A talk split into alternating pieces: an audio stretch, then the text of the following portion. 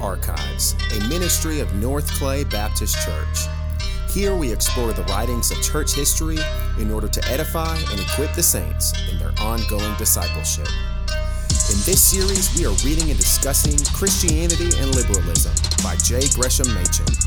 Written at the beginning of the 20th century, Machen's classic work remains as relevant today as it was when it was written. Machen sought to expose liberalism's foundation as contrary to that of Orthodox biblical Christianity. In his own words, Machen saw the issue in the church of the present day as being not between two varieties of the same religion, but at bottom, between two essentially different types of thought and life. So prepare yourself as we dive into the antithesis of Christianity and liberalism by J. Gresham Machen.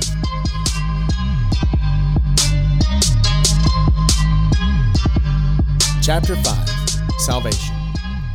It has been observed thus far that liberalism differs from Christianity with regard to the presuppositions of the gospel, the view of God, and the view of man, with regard to the book in which the gospel is contained, and with regard to the person whose work the gospel sets forth. It is not surprising, then, that it differs from Christianity in its account of the gospel itself. It is not surprising that it presents an entirely different account of the way of salvation. Liberalism finds salvation, so far as it is willing to speak at all of salvation, in man. Christianity finds it in an act of God. The difference with regard to the way of salvation concerns, in the first place, the basis of salvation in the redeeming work of Christ. According to Christian belief, Jesus is our Savior, not by virtue of what He said, not even by virtue of what He was, but by what He did. He is our Savior not because He has inspired us to live the same kind of life that He lived, but because He took upon Himself the dreadful guilt of our sins and bore it instead of us on the cross. Such is the Christian conception of the cross of Christ. It is ridiculed as being a subtle theory of the atonement. In reality, it is the plain teaching of the Word of God.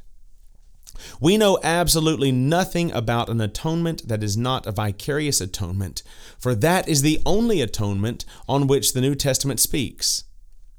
And this Bible doctrine is not intricate or subtle. On the contrary, though it involves mysteries, it is itself so simple that a child can understand it. We deserved eternal death, but the Lord Jesus, because he loved us, died instead of us on the cross. Surely there is nothing so very intricate about that. It is not the Bible doctrine of the atonement which is difficult to understand.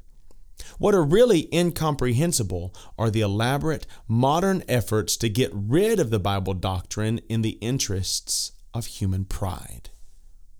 Modern liberal preachers do indeed sometimes speak of the atonement, but they speak of it just as seldom as they possibly can. And one can see plainly that their hearts are elsewhere than at the foot of the cross. Indeed, at this point, as at many others, one has the feeling that traditional language is being strained to become the expression of totally alien ideas. And when the traditional phraseology has been stripped away, the essence of the modern conception of the death of Christ, though that conception appears in many forms, is fairly plain. The essence of it is that the death of Christ had an effect not upon God, but upon man. Sometimes the effect upon man is conceived of in a very simple way. Christ's death being regarded merely as an example of self sacrifice for us to emulate. The uniqueness of this particular example, then, can be found only in the fact that Christian sentiment, gathered around it, has made it a convenient symbol for all self sacrifice. It puts in concrete form what would otherwise have to be expressed in colder general terms. Sometimes, again, the effect of Christ's death upon us is conceived of in subtler ways. The death of Christ, it is said, shows how much God hates sin, since sin brought even the Holy One to the dreadful cross. And we too, therefore, ought to hate sin as God hates it and repent. Sometimes still, again, the death of Christ is thought of as displaying the love of God. It exhibits God's own Son as given up for us all. These modern theories of atonement are not all to be placed upon the same plane. The last of them, in particular, may be joined with a high view of Jesus' person, but they err in that they ignore the dreadful reality of guilt and make a mere persuasion of the human will all that is needed for salvation. They do indeed all contain an element of truth. It is true that the death of Christ is an example of self sacrifice, which may inspire self sacrifice in others. It is true that the death of Christ shows how much God hates sin. It is true that the death of Christ displays the love of God. All of these truths are found plainly in the New Testament, but they are swallowed up in a far greater truth that Christ died instead of us to present us faultless before the throne of God. Without that central truth, all the rest is devoid of real meaning. An example of self sacrifice is useless to those who are under both the guilt and thraldom of sin. The knowledge of God's hatred of sin can in itself bring only despair. An exhibition of the love of God is a mere display unless there was some underlying reason for the sacrifice. If the cross is to be restored to its rightful place in Christian life, we shall have to penetrate far beneath the modern theories to Him who loved us and gave Himself for us. Upon the Christian doctrine of the cross, modern liberals are never weary of pouring out the vials of their hatred and their scorn. Even at this point, it is true, the hope of avoiding offense is not always abandoned. The words vicarious atonement and the like, of course, in a sense totally at variance from their Christian meaning, are still sometimes used. But despite such occasional employment of traditional language, the liberal preachers reveal only too clearly what is in their minds. They speak with disgust of those who believe that the blood of our Lord shed in a substitutionary death placates an alienated deity and makes possible welcome for the returning sinner. Against the doctrine of the cross, they use every weapon of caricature and vilification. Thus they pour out their scorn upon a thing so holy and so precious that in the presence of it the Christian heart melts in gratitude too deep for words. It never seems to occur to modern liberals that in deriding the Christian doctrine of the cross, they are trampling upon human hearts. But the modern liberal attacks upon the Christian doctrine of the cross may at least serve the purpose of showing what that doctrine is, and from this point of view, they may be examined briefly now. In the first place, then, the Christian way of salvation through the cross of Christ is criticized because it is dependent upon history. This criticism is sometimes evaded. It is sometimes said that as Christians we may attend to what Christ does now for every Christian rather than to what he did long ago in Palestine. But the evasion involves a total abandonment of the Christian faith. If the saving work of Christ were confined to what he does now for every Christian, there would be no such thing as a Christian gospel, an account of an event which put a new face on life. What we should have left would be simply mysticism, and mysticism is quite different from Christianity. It is the connection of the present experience of the believer with an actual historic appearance of Jesus in the world which prevents our religion from being mysticism and causes it to be Christianity. It must certainly be admitted then that Christianity does depend upon something that happened our religion must be abandoned altogether unless at a definite point in history Jesus died as a propitiation for the sins of men. Christianity is certainly dependent upon history. But if so, the objection lies very near. Must we really depend for the welfare of our souls upon what happened long ago? Must we really wait until historians have finished disputing about the value of sources and the like before we can have peace with God? Would it not be better to have a salvation which is with us here and now, and which depends only upon what we can see or feel? With regard to this objection, it should be observed that if religion be made independent of history, there is no such thing as a gospel.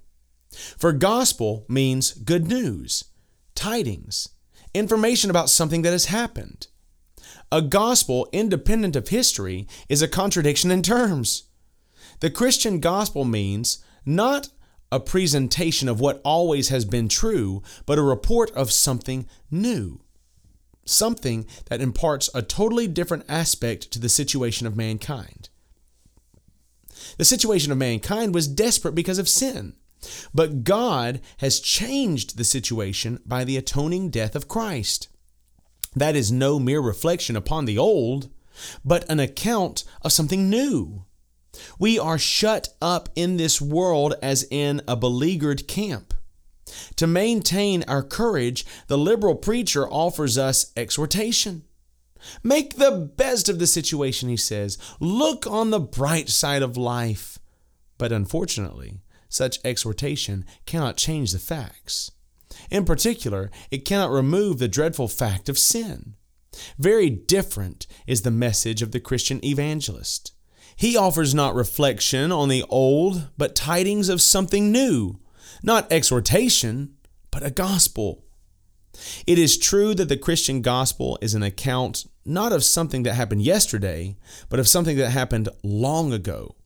But the important thing is that it really happened.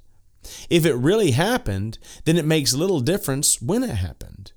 No matter when it happened, whether yesterday or in the first century, it remains a real gospel, a real piece of news. The happening of long ago, moreover, is in this case confirmed by present experience. The Christian man receives first the account which the New Testament gives of the atoning death of Christ.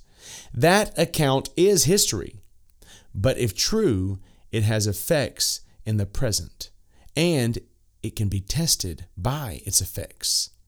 The Christian man makes trial of the Christian message, and making trial of it, he finds it to be true. Experience does not provide a substitute for the documentary evidence but it does confirm that evidence. The word of the cross no longer seems to the Christian to be merely a far off thing, merely a matter to be disputed about by trained theologians.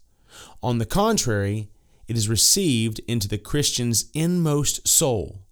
And every day and hour of the Christian's life brings new confirmation of its truth. In the second place, the Christian doctrine of salvation through the death of Christ is criticized on the ground that it is narrow. It binds salvation to the name of Jesus, and there are many men in the world who have never, in any effective way, heard of the name of Jesus. What is really needed, we are told, is a salvation which will save all men everywhere, whether they have heard of Jesus or not, and whatever may be the type of life to which they have been reared. Not a new creed, it is said, will meet the universal need of the world, but some means of making effective in right living whatever creed men may chance to have. This second objection, as well as the first, is sometimes evaded. It is sometimes said that although one way of salvation is by means of acceptance of the gospel, there may be other ways.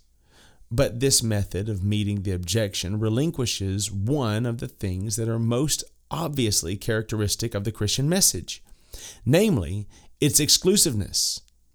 What struck the early observers of Christianity most forcibly was not merely that salvation was offered by means of the Christian gospel, but that all other means were resolutely rejected. The early Christian missionaries demanded an absolute exclusive devotion to Christ. Such exclusiveness ran directly counter to the prevailing syncretism of the Hellenistic age. In that day, many saviors were offered by many religions to the attention of men, but the various pagan religions could live together in perfect harmony. When a man became a devotee of one God, he did not have to give up the others. But Christianity would have nothing to do with these courtly polygamies of the soul. It demanded an absolutely exclusive devotion. All other saviors, it insisted, must be deserted for the one Lord. Salvation, in other words, was not merely through Christ, but it was only through Christ. In that little word only lay all the offense. Without that word, there would have been no persecutions. The cultured men of the day would probably have been willing to give Jesus a place, and an honorable place, among the saviors of mankind. Without its exclusiveness, the Christian message would have seemed perfectly inoffensive to the men of the day. So modern liberalism, placing Jesus alongside other benefactors of mankind, is perfectly inoffensive in the modern world. All men speak well of it. It is entirely inoffensive, but it is also entirely futile. The offense of the cross is done away, but so is the glory and the power. Thus, it must fairly be admitted that Christianity does bind salvation to the name of Christ.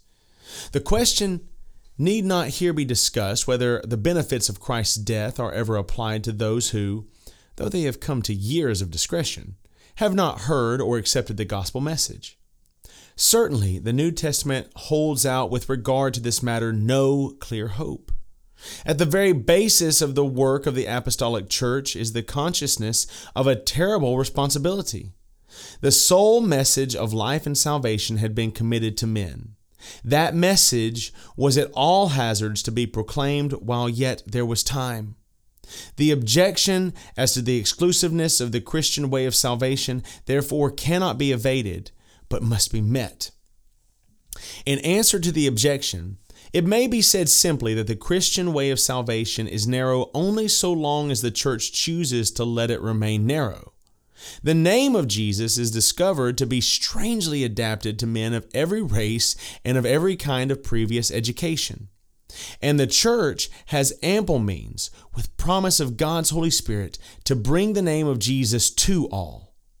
If, therefore, this way of salvation is not offered to all, it is not the fault of the way of salvation itself, but the fault of those who fail to use the means that God has placed in their hands. But it may be said, is that not a stupendous responsibility to be placed in the hands of weak and sinful men? Is it not more natural that God should offer salvation to all without requiring them to accept a new message and thus to be dependent upon the faithfulness of the messengers? The answer to this objection is plain. It is certainly true that the Christian way of salvation places a stupendous responsibility upon men. But that responsibility is like the responsibility which, as ordinary observation shows, God does, as a matter of fact, commit to men. It is like the responsibility, for example, of the parent for the child. The parent has full power to mar the soul as well as the body of the child. The responsibility is terrible, but it is a responsibility which unquestionably exists. Similar is the responsibility of the church for making the name of Jesus known to all mankind. It is a terrible responsibility, but it exists. And it is just like the other known dealings of God. But modern liberalism has still more specific objections to the Christian doctrine of the cross. How can one person, it is asked, suffer for the sins of another? The thing, we are told, is absurd. Guilt, it is said, is personal. If I allow another man to suffer for my fault, my guilt is not thereby one whit diminished. An answer to this objection is sometimes found in the plain instances in ordinary human life where one person does suffer for another person's sin. In the war, for example, many men died freely for the welfare of others. Here, it is said we have something analogous to the sacrifice of Christ. It must be confessed, however, that the analogy is very faint, for it does not touch the specific point at issue. The death of a volunteer soldier in the war was like the death of Christ in that it was a supreme example of self sacrifice. But the thing to be accomplished by the self sacrifice was entirely different from the thing which was accomplished on Calvary. The death of those who sacrificed themselves in the war brought peace and protection to the loved ones at home, but it could never avail to wipe out the guilt of sin. The real answer to the objection is to be found not in the similarity between the death of Christ and other examples of self sacrifice, but in the profound difference. Why is it that men are no longer willing to trust for their own salvation and for the hope of the world to one act that is done by one man of long ago? Why is it that they prefer to trust to millions of acts of self sacrifice wrought by millions of men all through the centuries and in our own day? The answer is plain. It is because men have lost sight of the majesty of Jesus' person. They think of him as a man like themselves. And if he was a man like themselves, his death becomes simply an example of self sacrifice. But there have been millions of examples of self sacrifice. Why then should we pay such exclusive attention to this one Palestinian example of long ago? Men used to say, with reference to Jesus, there was no other good enough to pay the price of sin. They say so, now no longer. On the contrary, every man is now regarded as plenty good enough to pay the price of sin if, whether in peace or in war, he will go only bravely over the top in some noble cause. It is perfectly true that no mere man can pay the penalty of another man's sin, but it does not follow that Jesus could not do it. For Jesus was no mere man, but the eternal Son of God. Jesus is master of the innermost secrets of the moral world. He has done what none other could possibly do. He has borne our sin. The Christian doctrine of the atonement, therefore, is altogether rooted in the Christian doctrine of the deity of Christ. The reality of an atonement for sin depends altogether upon the New Testament presentation of the person of Christ. And even the hymn dealing with the cross, which we sing in church, can be placed in an ascending scale according as they are based upon a lower or a higher view of Jesus' person. At the very bottom of the scale is that familiar hymn, Nearer, my God, to thee, nearer to thee, even though it be a cross that raiseth me. That is a perfectly good hymn. It means that our trials may be a discipline to bring us nearer to God. The thought is not opposed to Christianity, it is found in the New Testament. But many persons have the impression, because the word cross is found in the hymn, that there is something specifically Christian about it, and that it has something to do with the gospel. This impression is entirely false. In reality, the cross that is spoken of is not the cross of Christ, but our own cross. The verse simply means that our own crosses or trials may be a means to bring us nearer to God. It is a perfectly good thought, but certainly it is not the gospel. One can only be sorry that the people on the Titanic could not find a better hymn to use in the last solemn hour of their lives. But there is another hymn in the hymn book. In the cross of Christ I glory, towering over the wrecks of time. All the light of sacred story gathers round its head sublime.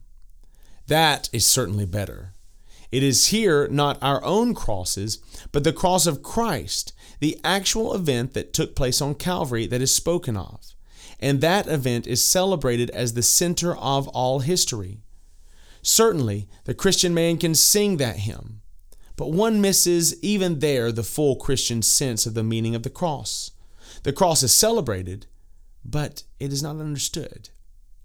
It is well, therefore, that there is another hymn in our hymn book.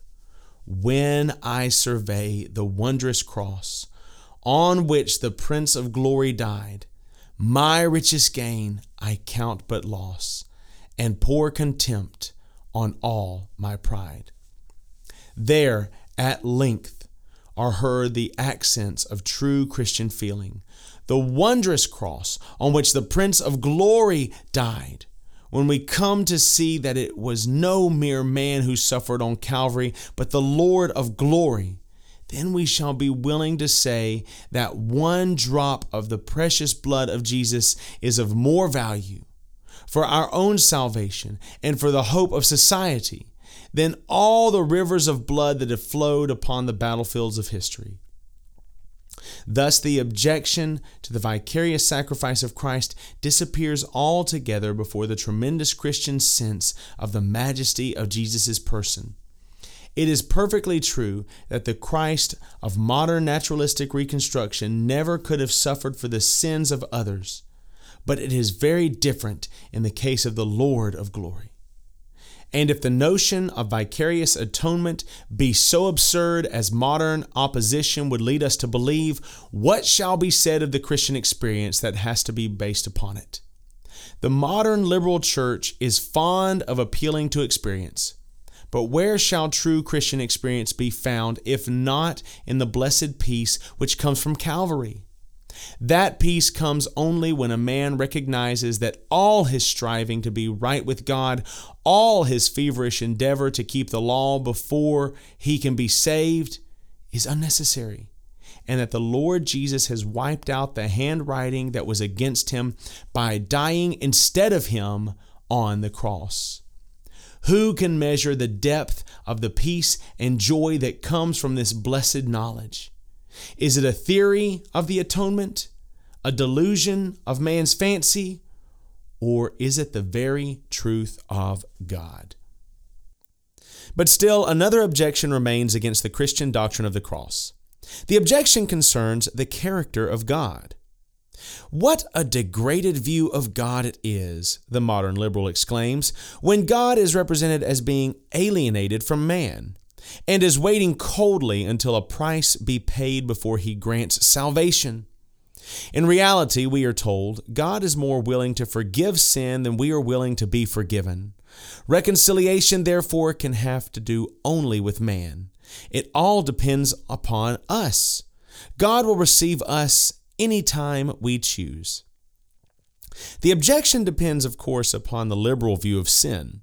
If sin is so trifling a matter as the liberal church supposes, then indeed the curse of God's law can be taken very lightly, and God can easily let bygones be bygones. This business of letting bygones be bygones has a pleasant sound, but in reality it is the most heartless thing in the world. It will not do at all, even in the case of sins committed against our fellow men. To say nothing of sins against God, what shall be done about the harm that we have wrought to our neighbor? Sometimes, no doubt, the harm can be repaired. If we have defrauded our neighbor of a sum of money, we can pay the sum back with interest.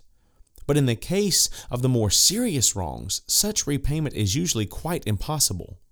The more serious wrongs are those that are done not to the bodies, but to the souls of men. And who can think with complacency of wrongs of that kind which he has committed? Who can bear to think, for example, of the harm that he has done to these younger than himself by a bad example?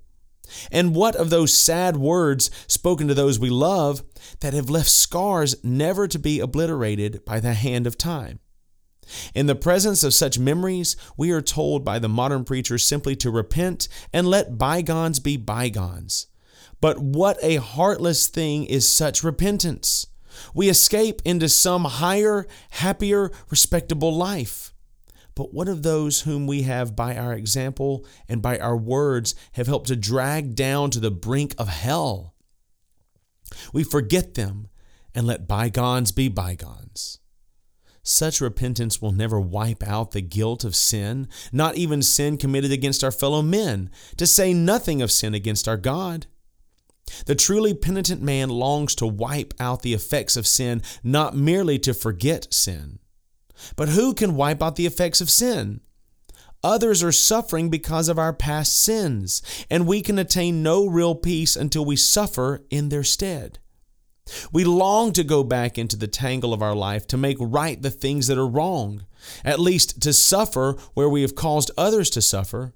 And something like that Christ did for us when He died instead of us on the cross. He atoned for all our sins. The sorrow for sins committed against one's fellow men does indeed remain in the Christian's heart.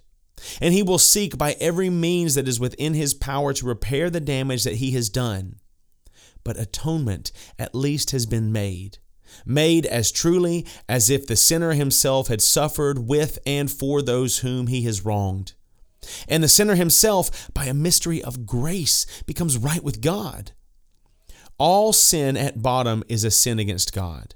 Against thee, thee only have I sinned, is the cry of a true penitent. How terrible is the sin against God! Who can recall the wasted moments and years? Gone they are, never to return. Gone the little allotted span of life. Gone the little day in which a man must work. Who can measure the irrevocable guilt of a wasted life? Yet, even for such guilt, God has provided the fountain of cleansing in the precious blood of Christ. God has clothed us with Christ's righteousness as with a garment. In Christ we stand spotless before the judgment throne. Thus, to deny the necessity of atonement is to deny the existence of a real moral order. And it is strange how those who venture upon such denial can regard themselves as disciples of Jesus. For if one thing is clear in the record of Jesus' life, it is that Jesus recognized the justice as distinguished from the love of God. God is love, according to Jesus, but He is not only love. Jesus spoke in terrible words of the sin that shall never be forgiven either in this world or in that which is to come. Clearly, Jesus recognized the existence of retributive justice. Jesus was far from accepting the light modern view of sin. But what then, it will be objected, becomes of God's love? Even if it be admitted that justice demands punishment for sin, the modern liberal theologian will say, What becomes of the Christian doctrine that justice is swallowed up by grace? If God is represented as waiting for a price to be paid before sin shall be forgiven, perhaps his justice may be rescued. But what becomes of his love? Modern liberal teachers are never tired of ringing the changes upon this objection. They speak with horror of the doctrine of an alienated or an angry God. In answer, of course, it would be easy to point to the New Testament. The New Testament clearly speaks of the wrath of God and the wrath of Jesus himself, and all the teaching of Jesus presupposes a divine indignation against sin. With what possible right, then, can those who reject this vital element in Jesus' teaching and example regard themselves as true disciples of His?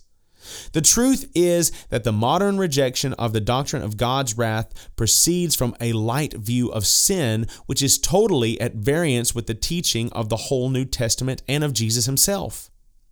If a man has once come under a true conviction of sin, he will have little difficulty with the doctrine of the cross. But as a matter of fact, the modern objection to the doctrine of the atonement on the ground that that doctrine is contrary to the love of God is based upon the most abysmal misunderstanding of the doctrine itself. The modern liberal teachers persist in speaking of the sacrifice of Christ as though it were a sacrifice made by someone other than God. They speak of it as though it meant that God waits coldly until a price is paid to him before he forgives sin. As a matter of fact, it means nothing of the kind. The objection ignores that which is absolutely fundamental in the Christian doctrine of the cross. The fundamental thing is that God Himself and not another makes a sacrifice for sin. God Himself, in the person of the Son who assumed our nature and died for us. God Himself, in the person of the Father who spared not His own Son, but offered Him up for us all. Salvation is as free for us as the air we breathe. God's the dreadful cost, ours the gain. God so loved the world that He gave His only begotten Son Such love is very different from the complacency found in the God of modern preaching. This love is love that did not count the cost. It is love that is love indeed. This love and this love alone brings true joy to men. Joy is indeed being sought by the modern liberal church, but it is being sought in ways that are false. How may communion with God be made joyful? Obviously, we are told by emphasizing the comforting attributes of God, His long suffering, His love. Let us, it is urged, regard Him not as a moody despot, not as a sternly righteous judge, but simply as a loving Father. Away with the horrors of the old theology. Let us worship a God in whom we can rejoice two questions arise with regard to this method of making religion joyful. In the first place, does it work? And in the second place, is it true? Does it work? It certainly ought to work. How can anyone be unhappy when the ruler of the universe is declared to be the loving Father of all men who will never permanently inflict pain upon his children? Where is the sting of remorse if all sin will necessarily be forgiven? Yet men are strangely ungrateful. After the modern preacher has done his part with all diligence, after everything unpleasant has carefully been eliminated from the conception of God, after his unlimited love has been celebrated with the eloquence that it deserves, the congregation somehow persistently refuses to burst into the old ecstasies of joy. The truth is, the God of the modern preaching, though he may perhaps be very good, is rather uninteresting. Nothing is so insipid as indiscriminate good humor. Is that really love that costs so little? If God will necessarily forgive, no matter what we do, why trouble ourselves about Him at all? Such a God may deliver us from the fear of hell, but this heaven, if He has any, is full of sin. The other objection to the modern encouraging idea of God is that it is not true. How do you know that God is all love and kindness? Surely not through nature, for it is full of horrors. Human suffering may be unpleasant, but it is real, and God must have something to do with it and just as surely not through the Bible. For it was from the Bible that the old theologians derived that conception of God which you would reject as gloomy. The Lord thy God, the Bible says, is a consuming fire. Or is Jesus alone your authority? You are no better off. For it was Jesus who spoke of the outer darkness and the everlasting fire, of the sin that shall not be forgiven either in this age or in that which is to come. Or do you appeal, for your comforting idea of God, to a 20th century revelation granted immediately to you? It is to be feared that you will convince no one but yourself. Religion cannot be made joyful simply by looking on the bright side of God. For a one sided God is not a real God, and it is the real God alone who can satisfy the longing of our soul. God is love, but is He only love? God is love, but is love God? Seek joy alone, then. Seek joy at any cost, and you will not find it. How then may it be attained? The search for joy in religion seems to have ended in disaster. God is found to be enveloped in impenetrable mystery and in awful righteousness. Man is confined in the prison of the world, trying to make the best of his condition, beautifying the prison with tinsel, yet secretly dissatisfied with his bondage, dissatisfied with a merely relative goodness, which is no goodness at all, dissatisfied with the companionship of his sinful fellows, unable to forget his heavenly destiny and his heavenly duty, longing for communion with the Holy One there seems to be no hope. God is separate from sinners. There is no room for joy, but only a certain fearful looking for of judgment and fiery indignation. Yet such a God has at least one advantage over the comforting God of modern preaching He is alive, He is sovereign. He is not bound by his creation or by his creatures. He can perform wonders. Could he even save us if he would? He has saved us. In that message, the gospel consists. It could not have been foretold, still less could the manner of it have been foretold. That birth, that life, that death, why was it done just thus and then and there? It all seems so very local, so very particular, so very unphilosophical, so very unlike what might have been expected. Are not our own methods of salvation, men say, better than that? Are not Abana and Pharpar rivers of Damascus better than all the waters of Israel? Yet, what if it were true? So the all great were the all loving two, God's own Son delivered up for us all freedom from the world, sought by philosophers of all the ages, offered now freely to every simple soul. Things hidden from the wise and prudent, revealed unto babes. The long striving over, the impossible accomplished, sin conquered by mysterious grace, communion at length with the holy God, our Father, which art in heaven Surely this and this alone is joy.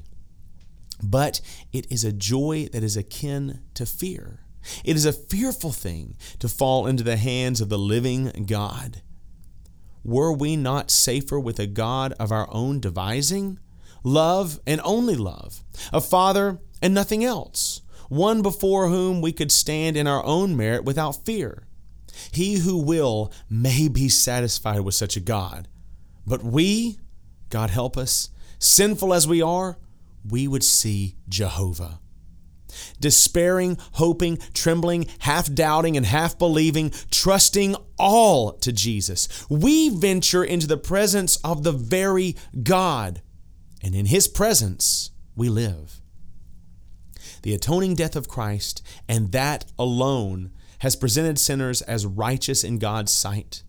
The Lord Jesus has paid the full penalty of their sins and clothed them with his perfect righteousness before the judgment seat of God. But Christ has done for Christians even far more than that. He has given to them not only a new and right relation to God, but a new life in God's presence forevermore. He has saved them from the power as well as from the guilt of sin.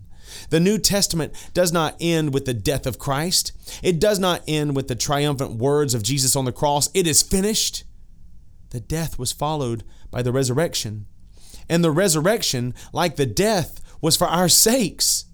Jesus rose from the dead into a new life of glory and power, and into that life, he brings those for whom he died. The Christian, on the basis of Christ's redeeming work, not only has died unto sin, but also lives unto God. Thus was completed the redeeming work of Christ, the work for which he entered into the world. The account of that work is the gospel, the good news.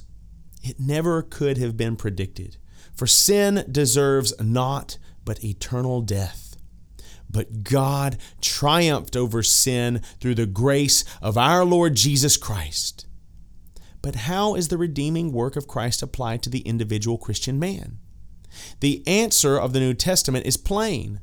According to the New Testament, the work of Christ is applied to the individual Christian man by the Holy Spirit. And this work of the Holy Spirit is part of the creative work of God. It is not accomplished by the ordinary use of means. It is not accomplished merely by using the good that is already in man. On the contrary, it is something new. It is not an influence upon the life, but the beginning of a new life. It is not development of what we had already, but a new birth. At the very center of Christianity are the words, Ye must be born again. These words are despised today. They involve supernaturalism, and the modern man is opposed to supernaturalism in the experience of the individual as much as in the realm of history. A cardinal doctrine of modern liberalism is that the world's evil may be overcome by the world's good. No help is thought to be needed from outside the world. This doctrine is propagated in various ways. It runs all through the popular literature of our time. It dominates religious literature, and it appears even upon the stage. Some years ago, great popularity was attained by a play which taught the doctrine in powerful fashion. The play began with a scene in the London boarding house, and it was a very discouraging scene. The persons in that boarding house were not by any means desperate criminals but one could almost have wished that they had been. They would have been so much more interesting. As it was, they were simply sordid, selfish persons, snapping and snarling about things to eat and about creature comforts. The sort of persons about whom one is tempted to say that they have no souls. The scene was a powerful picture of the hideousness of the commonplace. But presently, the mysterious stranger of the third floor back entered upon the scene, and all was changed. He had no creed to offer and no religion, but he simply engaged in conversation with everyone in that boarding house and discovered the one good point in every individual life. Somewhere in every life, there was some one good thing, some one true human affection, some one noble ambition. It had long been hidden by a thick coating of sordidness and selfishness. Its very existence had been forgotten, but it was there. And when it was brought into the light, the whole life was transformed. Thus, the evil that was in man was overcome by the good that was already there. The same thing is taught in more immediately practical ways. For example, there are those who would apply it to the prisoners in our jails. The inmates of jails and penitentiaries constitute no doubt unpromising material. But it is a great mistake, it is said, to tell them that they are bad, to discourage them by insisting upon their sin, on the contrary, we are told what ought to be done is to find the good that is already in them and build upon that. We ought to appeal to some latent sense of honor which shows that even criminals possess the remnants of our common human nature. Thus, again, the evil that is in man is to be overcome not by a foreign good, but by a good which man himself possesses. Certainly, there is a large element of truth in this modern principle. The element of truth is found in the Bible. The Bible does certainly teach that the good that is already in man ought to be fostered in order to check the evil. Whatsoever things are true and pure and of good report, we ought to think on those things. Certainly, the principle of overcoming the world's evil by the good already in the world is a great principle. The old theologians recognized it to the full in their doctrine of common grace. There is something in the world, even apart from Christianity, which restrains the worst manifestations of evil. And that something ought to be used. Without the use of it, this world could not be lived in for a day. The use of it is certainly a great principle. It will certainly accomplish man useful things. But there is one thing which it will not accomplish it will not remove the disease of sin. It will indeed palliate the symptoms of the disease. It will change the form of the disease. Sometimes the disease is hidden, and there are those who think that it is cured. But then it bursts forth in some new way, as in 1914, and startles the world. What is really needed is not a salve to palliate the symptoms of sin, but a remedy that attacks the root of the disease. In reality, however, the figure of disease is misleading. The only true figure, if indeed it can be called merely a figure, is the one which is used in the Bible. Man is not merely ill, but he is dead in trespasses and sins. And what is really needed is a new life. That life is given by the Holy Spirit in regeneration or the new birth. Many are the passages and many are the ways in which the central doctrine of the new birth is taught in the Word of God. One of the most stupendous passages is Galatians 2:20. I have been crucified with Christ, and it is no longer I that live, but Christ liveth in me. That passage was called by Bengel the marrow of Christianity and it was rightly so called. It refers to the objective basis of Christianity in the redeeming work of Christ, and it contains also the supernaturalism of Christian experience. It is no longer I that live, but Christ liveth in me. These are extraordinary words. If you look upon Christians, Paul says in effect, you see so many manifestations of the life of Christ. Undoubtedly, if the words of Galatians 2:20 stood alone, they might be taken in a mystical or pantheistic sense. They might be taken to involve the merging of the personality of the Christian in the personality of Christ. But Paul had no reason to fear such a misinterpretation, for he had fortified himself against it by the whole of his teaching. The new relation of the Christian to Christ, according to Paul, involves no loss of the separate personality of the Christian. On the contrary, it is everywhere intensely personal.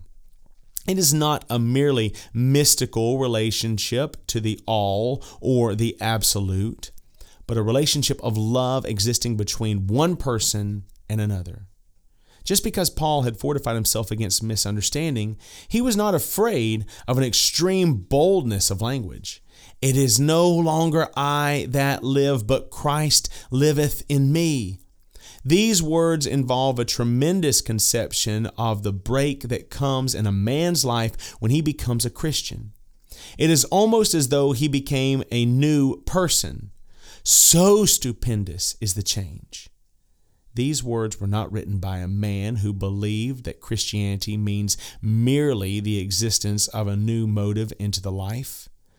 Paul believed with all his mind and heart in the doctrine of the new creation or the new birth. That doctrine represents one aspect of the salvation which was wrought by Christ and is applied by his Spirit. But there is another aspect of the same salvation. Regeneration means a new life, but there is also a new relation in which the believer stands toward God. That new relation is instituted by justification, the act of God by which a sinner is pronounced righteous in his sight because of the atoning death of Christ. It is not necessary to ask whether justification comes before regeneration or vice versa. In reality, they are two aspects of one salvation, and they both stand at the very beginning of the Christian life. The Christian has not merely the promise of a new life, but he has already a new life. And he has not merely the promise of being pronounced righteous in God's sight, though the blessed pronounce it will be confirmed on the judgment day, but he is already pronounced righteous here and now. At the beginning of every Christian life, there stands not a process, but a definite act of God. That does not mean that every Christian can tell exactly at what moment he was justified and born again. Some Christians, indeed, are really able to give day and hour of their conversion.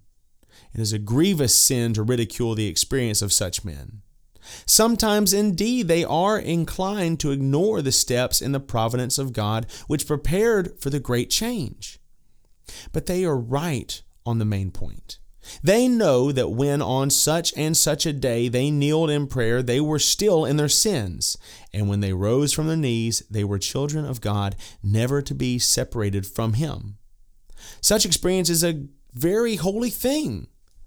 But on the other hand, it is a mistake to demand that it should be universal. There are Christians who can give day and hour of their conversion, but the great majority do not know exactly at what moment they were saved. The effects of the act are plain, but the act itself was done in the quietness of God. Such, very often, is the experience of children brought up by Christian parents. It is not necessary that all should pass through agonies of soul before being saved. There are those to whom faith comes peacefully and easily through the nurture of Christian homes. But, however it be manifested, the beginning of the Christian life is an act of God. It is an act of God and not an act of man. That does not mean, however, that in the beginning of the Christian life, God deals with us as with sticks or stones, unable to understand what is being done. On the contrary, He deals with us as with persons. Salvation has a place in the conscious life of man. God uses in our salvation a conscious act of the human soul, an act which, though it is itself the work of God's Spirit, is at the same time an act of man. That act of man which God produces and employs in salvation is faith. At the center of Christianity is the doctrine of justification by faith. In exalting faith, we are not immediately putting ourselves in contradiction to modern thought. Indeed, faith is being exalted very high by men of the most modern type. But what kind of faith? There emerges the difference of opinion. Faith is being exalted so high today that men are being satisfied with any kind of faith, just so it is faith. It makes no difference what is believed, we are told, just so the blessed attitude of faith is there. The undogmatic faith, it is said, is better than the dogmatic because it is purer faith, faith less weakened by the alloy of knowledge. Now, it is perfectly clear that such employment of faith merely as a beneficent state of the soul is bringing some results. Faith in the most absurd things sometimes produces the most beneficent and far reaching results. But the disturbing thing is that all faith has an object. The scientific observer may not think that it is the object that does the work, but from his vantage point, he may see clearly that it is really the faith considered simply as a psychological phenomenon that is the important thing, and that any other object would have answered as well. But the one who does the believing is always convinced just exactly that it is not the faith, but the object of the faith which is helping him. The moment he becomes convinced that it is merely the faith that is helping him, the faith disappears. For faith always involves a conviction of the objective truth or trustworthiness of the object. If the object is not really trustworthy, then the faith is a false faith. It is perfectly true that such a false faith will often help a man. Things that are false will accomplish a great many useful things in the world. If I take a counterfeit coin and buy a dinner with it, the dinner is every bit as good as if the coin were a product of the mint. And what a very useful thing a dinner is! But just as I am on my way downtown to buy a dinner for a poor man, an expert tells me that my coin is a counterfeit. The miserable, heartless theorizer, while he is going into uninteresting, learned details about the primitive history of that coin, a poor man is dying for want of bread. So it is with faith Faith is so very useful, they tell us, that we must not scrutinize its basis in truth. But the great trouble is, such an avoidance of scrutiny itself involves the destruction of faith. For faith is essentially dogmatic. Despite all you can do, you cannot remove the element of intellectual assent from it. Faith is the opinion that some person will do something for you. If that person really will do that thing for you, then the faith is true. If he will not do it, then the faith is false. In the latter case, not all the benefits in the world will make the faith true. Though it has transformed the world from darkness to light, though it has produced thousands of glorious, healthy lives, it remains a pathological phenomenon. It is false, and sooner or later, it is sure to be found out.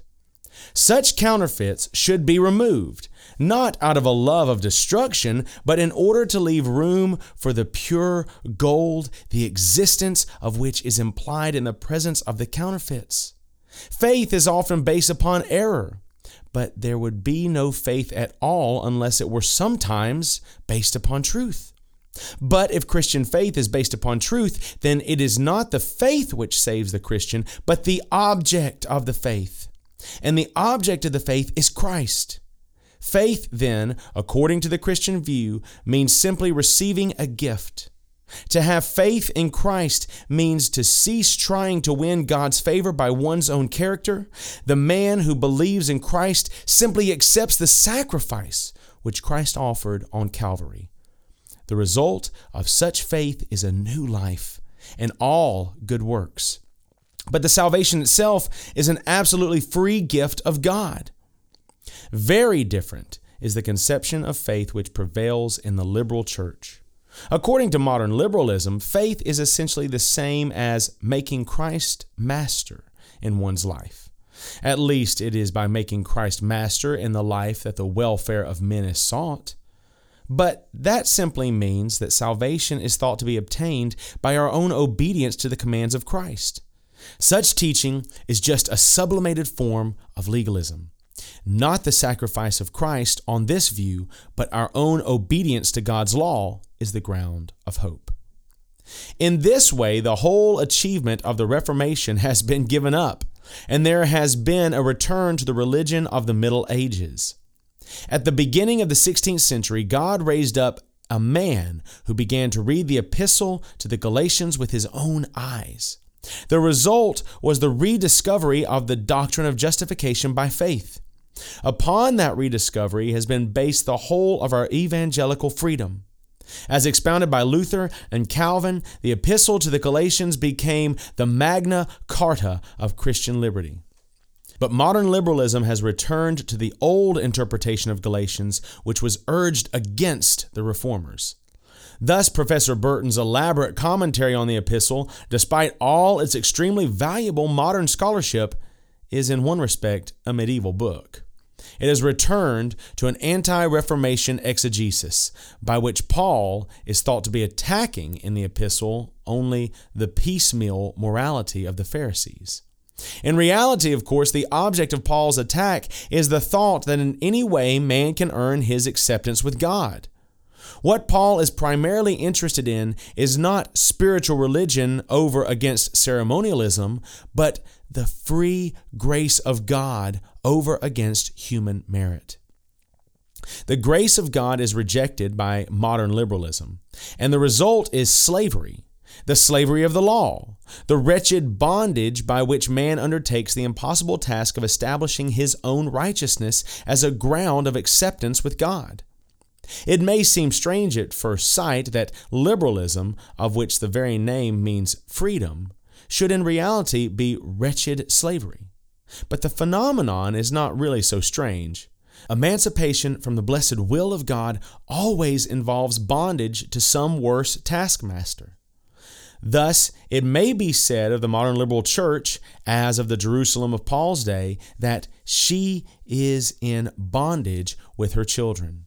God grant that she may turn again to the liberty of the gospel of Christ. The liberty of the gospel depends upon the gift of God by which the Christian life is begun, a gift which involves justification, or the removal of the guilt of sin and the establishment of a right relation between the believer and God, and regeneration, or the new birth which makes of the Christian man a new creature. But there is one obvious objection to this high doctrine, and the objection leads on to the fuller account of the Christian way of salvation. The obvious objection to the doctrine of the new creation is that it does not seem to be in accord with the observed fact. Are Christians really new creatures? It certainly does not seem so. They are subject to the same old conditions of life to which they were subject before. If you look upon them, you cannot notice any very obvious change. They have the same weaknesses, and unfortunately, they have sometimes the same sins. The new creation, if it be really new, does not seem to be very perfect. God can hardly look upon it and say, as of the first creation, that it is all very good. This is a very real objection. But Paul meets it gloriously in the very same verse, already considered, in which the doctrine of the new creation is so boldly proclaimed. It is no longer I that live, but Christ liveth in me. That is the doctrine of the new creation. But immediately the objection is taken up the life which I now live in the flesh, Paul continues, I live by the faith which is in the Son of God who loved me and gave himself for me. The life which I now live in the flesh, there is the admission. Paul admits that the Christian does not live a life in the flesh, subject to the same old earthly conditions and with a continued battle against sin. But, says Paul, and here the objection is answered. The life which I now live in the flesh, I live by the faith which is in the Son of God who loved me and gave himself for me. The Christian life is lived by faith and not by sight. The great change has not yet come to full fruition. Sin has not yet been fully conquered. The beginning of the Christian life is a new birth, not an immediate creation of the full grown man. But although the new life has not yet come to full fruition, the Christian knows that the fruition will not fail. He is confident that the God who has begun a good work in him will complete it unto the day of Christ. He knows that the Christ who has loved him and gave himself for him will not fail him now, but through the Holy Spirit will build him up unto the perfect man. That is what Paul means by living the Christian life by faith. Thus, the Christian life, though it begins by a momentary act of God, is continued by a process. In other words, to use theological language, justification and regeneration are followed by sanctification. In principle, the Christian is already free from the present evil world, but in practice, freedom must still be attained. Thus, the Christian life is not a life of idleness, but a battle. That is what Paul means when he speaks of faith working through love. Galatians 5 6. The faith that he makes the means of salvation is not an idle faith, like the faith which is condemned in the Epistle of James, but a faith that works. The work that it performs is love. And what love is, Paul explains in the last section of the Epistle to the Galatians. Love, in the Christian sense, is not a mere emotion, but a very practical and a very comprehensive thing. It involves nothing less than the keeping of the whole law of God.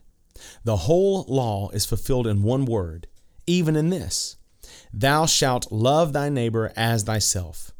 Yet the practical results of faith do not mean that faith itself is a work. It is a significant thing that in the last practical section of Galatians, Paul does not say that faith produces the life of love. He says that the Spirit of God produces it. The Spirit, then, in that section, is represented as doing exactly what in the pregnant words, faith working through love, is attributed to faith. The apparent contradiction simply leads to the true conception of faith. True faith does not do anything. When it is said to do something, for example, when we say that it can remove mountains, that is only by a very natural shortness of expression. Faith is the exact opposite of works. Faith does not give, it receives. So when Paul says that we do something by faith, that is just another way of saying that of ourselves we do nothing. When it is said that faith works through love, that means that through faith, the necessary basis of all Christian work has been obtained in the removal of guilt and the birth of the new man, and that the Spirit of God has been received, the Spirit who works with and through the Christian man for holy living. The force which enters the Christian life through faith and works itself out through love is the power of the Spirit of God. But the Christian life is lived not only by faith, it is also lived in hope. The Christian is in the midst of a sore battle. And as for the condition of the world at large, nothing but the coldest heartlessness could be satisfied with that. It is certainly true that the whole creation groaneth and travaileth in pain together until now. Even in the Christian life, there are things that we should like to see removed. There are fears within as well as fightings without. Even within the Christian life, there are sad evidences of sin. But according to the hope which Christ has given us, there will be final victory. And the struggle of this world will be followed by the glories of heaven. That hope runs all through the Christian life.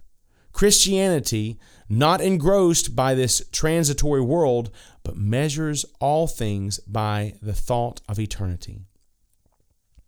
But at this point, an objection is frequently raised. The otherworldliness of Christianity is objected to as a form of selfishness. The Christian, it is said, does what is right because of the hope of heaven, but how much nobler is the man who, because of duty, walks boldly into the darkness of annihilation. The objection would have some weight if heaven, according to Christian belief, were mere enjoyment. But as a matter of fact, heaven is communion with God and with His Christ.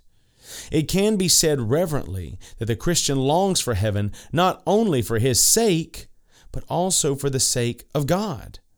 Our present love is so cold, our present service so weak, and we would one day love and serve Him as His love deserves.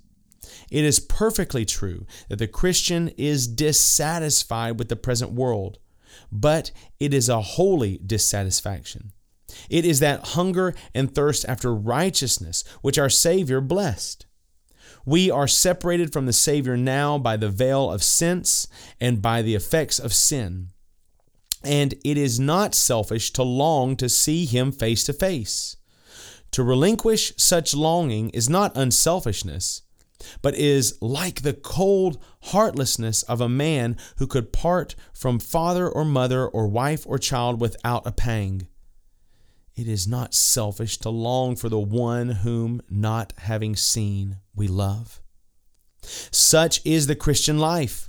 It is a life of conflict, but it is also a life of hope. It views this world under the aspect of eternity. The fashion of this world passeth away, and all must stand before the judgment seat of Christ. Very different is the program of the modern liberal church. In that program, heaven has little place, and this world is really all in all. The rejection of the Christian hope is not always definite or conscious. Sometimes the liberal preacher tries to maintain a belief in the immortality of the soul. But the real basis of the belief in immortality has been given up by the rejection of the New Testament account of the resurrection of Christ. And practically, the liberal preacher has very little to say about the other world. This world is really the center of all his thoughts. Religion itself and even God are made merely a means for the betterment of conditions upon this earth. Thus, religion has become a mere function of the community or of the state. So it is looked upon by the men of the present day. Even hard headed businessmen and politicians have become convinced that religion is needed, but it is thought to be needed merely as a means to an end. We have tried to get along without religion, it is said, but the experiment was a failure, and now religion must be called in to help. For example, there is the problem of the immigrants. Great populations have found a place in our country. They do not speak our language or know our customs, and we do not know what to do with them. We have attacked them by oppressive legislation or proposals of legislation, but such measures have not been altogether effective. Somehow, these people display a perverse attachment to the language that they learned at their mother's knee. It may be strange that a man should love the language that he learned at his mother's knee, but these people do love it, and we are perplexed in our efforts to produce a unified American people. So religion is called in to help. We are inclined to proceed against the immigrants now with a Bible in one hand and a club in the other, offering them the blessings of liberty. That is what is sometimes meant by Christian Americanization. Another puzzling problem is the problem of industrial relations. Self interest has here been appealed to. Employers and employees have had pointed out to them the plain commercial advantages of conciliation, but all to no purpose. Class clashes still against class in the destructiveness of industrial warfare. And sometimes false doctrine provides a basis for false practice. The danger of Bolshevism is ever in the air. Here again, repressive measures have been tried without avail. The freedom of speech and of the press has been radically curtailed. But repressive legislation seems unable to check the march of ideas. Perhaps, therefore, in these matters also, religion must be invoked. Still, another problem faces the modern world the problem of international peace. This problem also seems at one time nearly solved. Self interest seemed likely to be sufficient. There were many who supposed that the bankers would prevent another European war. But all such hopes were cruelly shattered in 1914, and there is not a whit of evidence that they are better founded now than they were then. Here again, therefore, self interest is insufficient, and religion must be called in to help. Such considerations have led to a renewed public interest in the subject of religion. Religion is discovered, after all, to be a useful thing. But the trouble is that in being utilized, religion is also being degraded and destroyed. Religion is being regarded more and more as a mere means to a higher end. The change can be detected with especial clearness in the way in which missionaries commend their cause. Fifty years ago, missionaries made their appeal in the light of eternity. Millions of men, they were accustomed to say, are going down to eternal destruction. Jesus is a Savior sufficient for all. Send us out, therefore, with the message of salvation, while yet there is time. Some missionaries, thank God, still speak that way. But very many missionaries make quite a different appeal. We are missionaries to India, they say. Now, India is in ferment. Bolshevism is creeping in. Send us out to India that the menace may be checked. Or else they say, We are missionaries to Japan. Japan will be dominated by militarism unless the principles of Jesus have sway. Send us out, therefore, to prevent the calamity of war. The same great change appears in community life. A new community, let us say, has been formed. It possesses many things that naturally belong to a well ordered community. It has a drugstore and a country club and school. But there is one thing its inhabitants say to themselves that is still lacking we have no church. But a church is a recognized and necessary part of every healthy community. We must therefore have a church. And so an expert in community church building is summoned to take the necessary steps. The persons who speak in this way usually have little interest in religion for its own sake. It has never occurred to them to enter into the secret place of communion with the Holy God. But religion is thought to be necessary for a healthy community, and therefore, for the sake of the community, they are willing to have church. Whatever may be thought of this attitude toward religion, it is perfectly plain that the Christian religion cannot be treated in such way. The moment it is so treated, it ceases to be Christian. For if one thing is plain, it is that Christianity refuses to be regarded as a mere means to a higher end.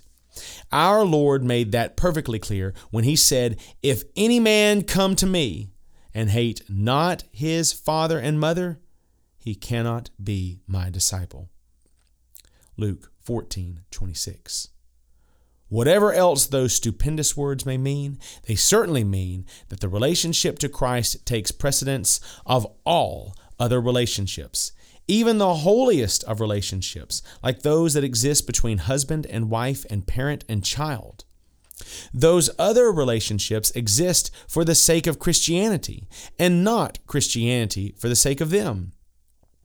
Christianity will indeed accomplish many useful things in this world, but if it is accepted in order to accomplish those useful things, it is not Christianity.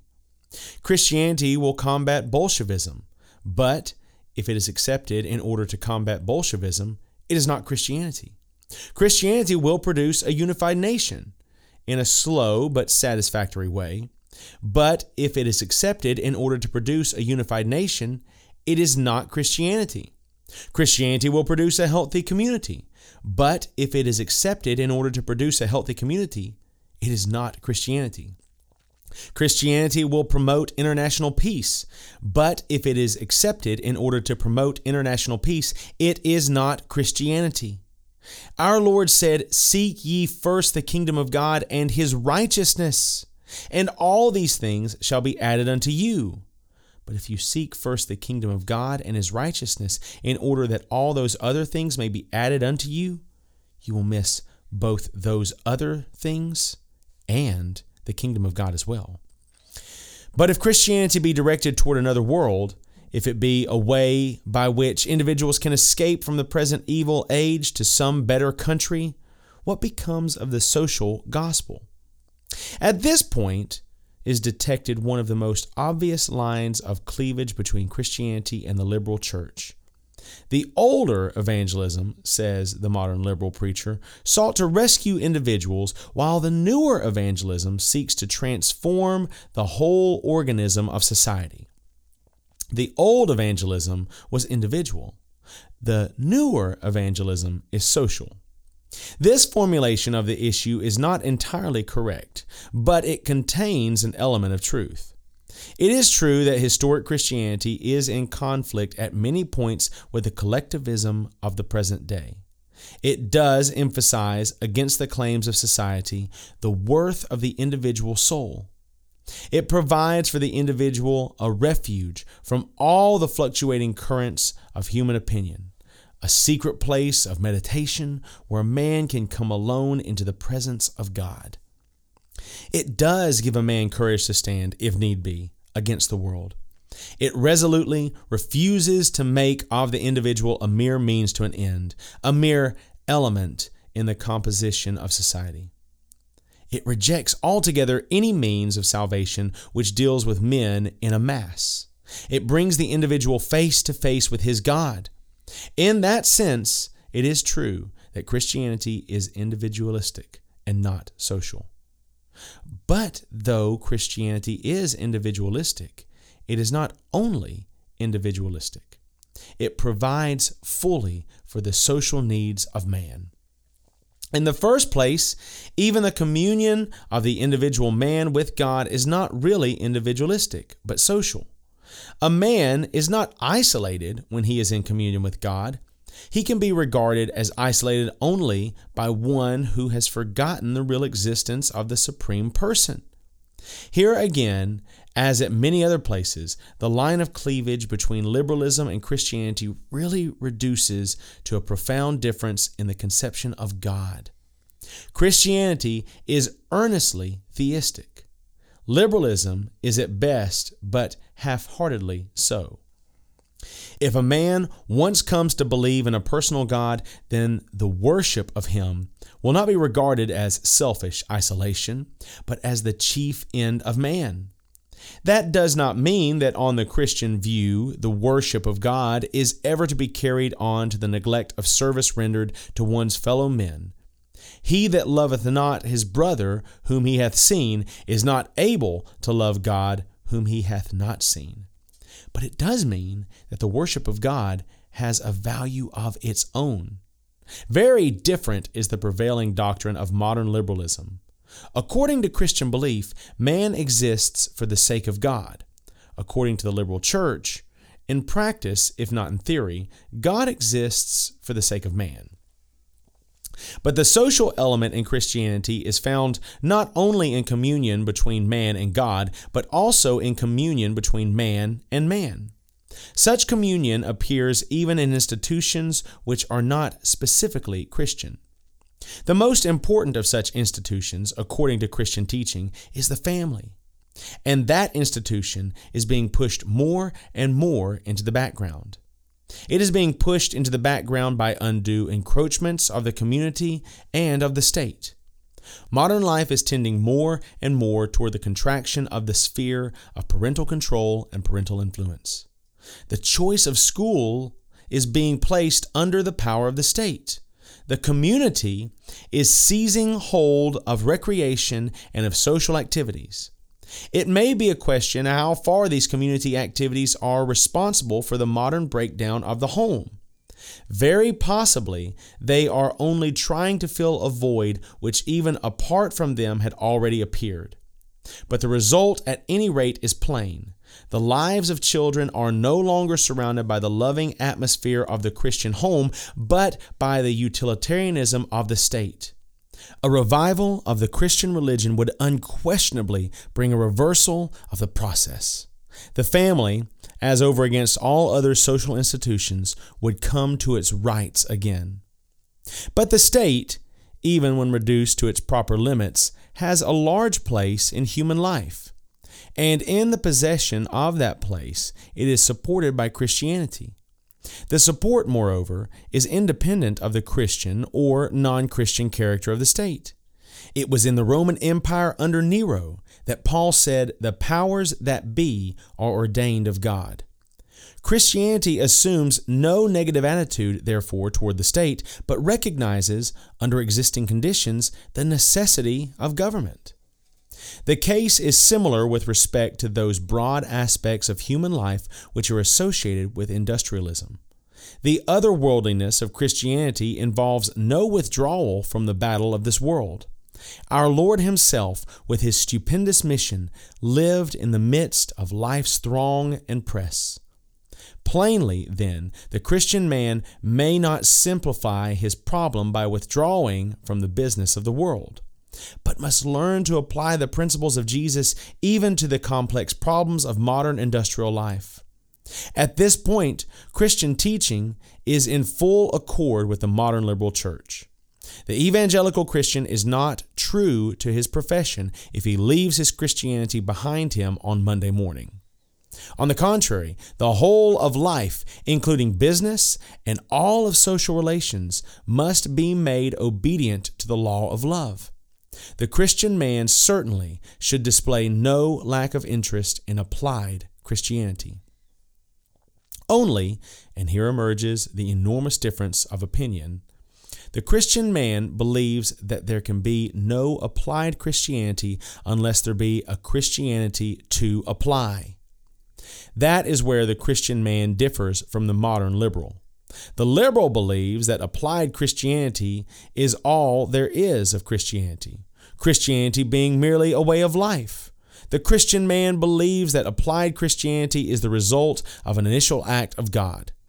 Thus, there is an enormous difference between the modern liberal and the Christian man with reference to human institutions, like the community and the state and with reference to human efforts at applying the golden rule in, in industrial relationships.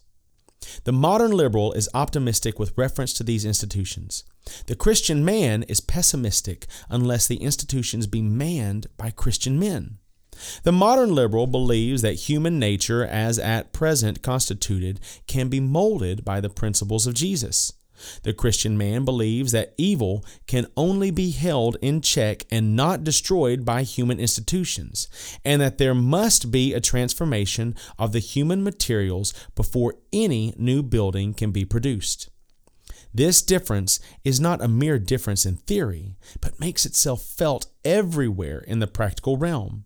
It is particularly evident on the mission field.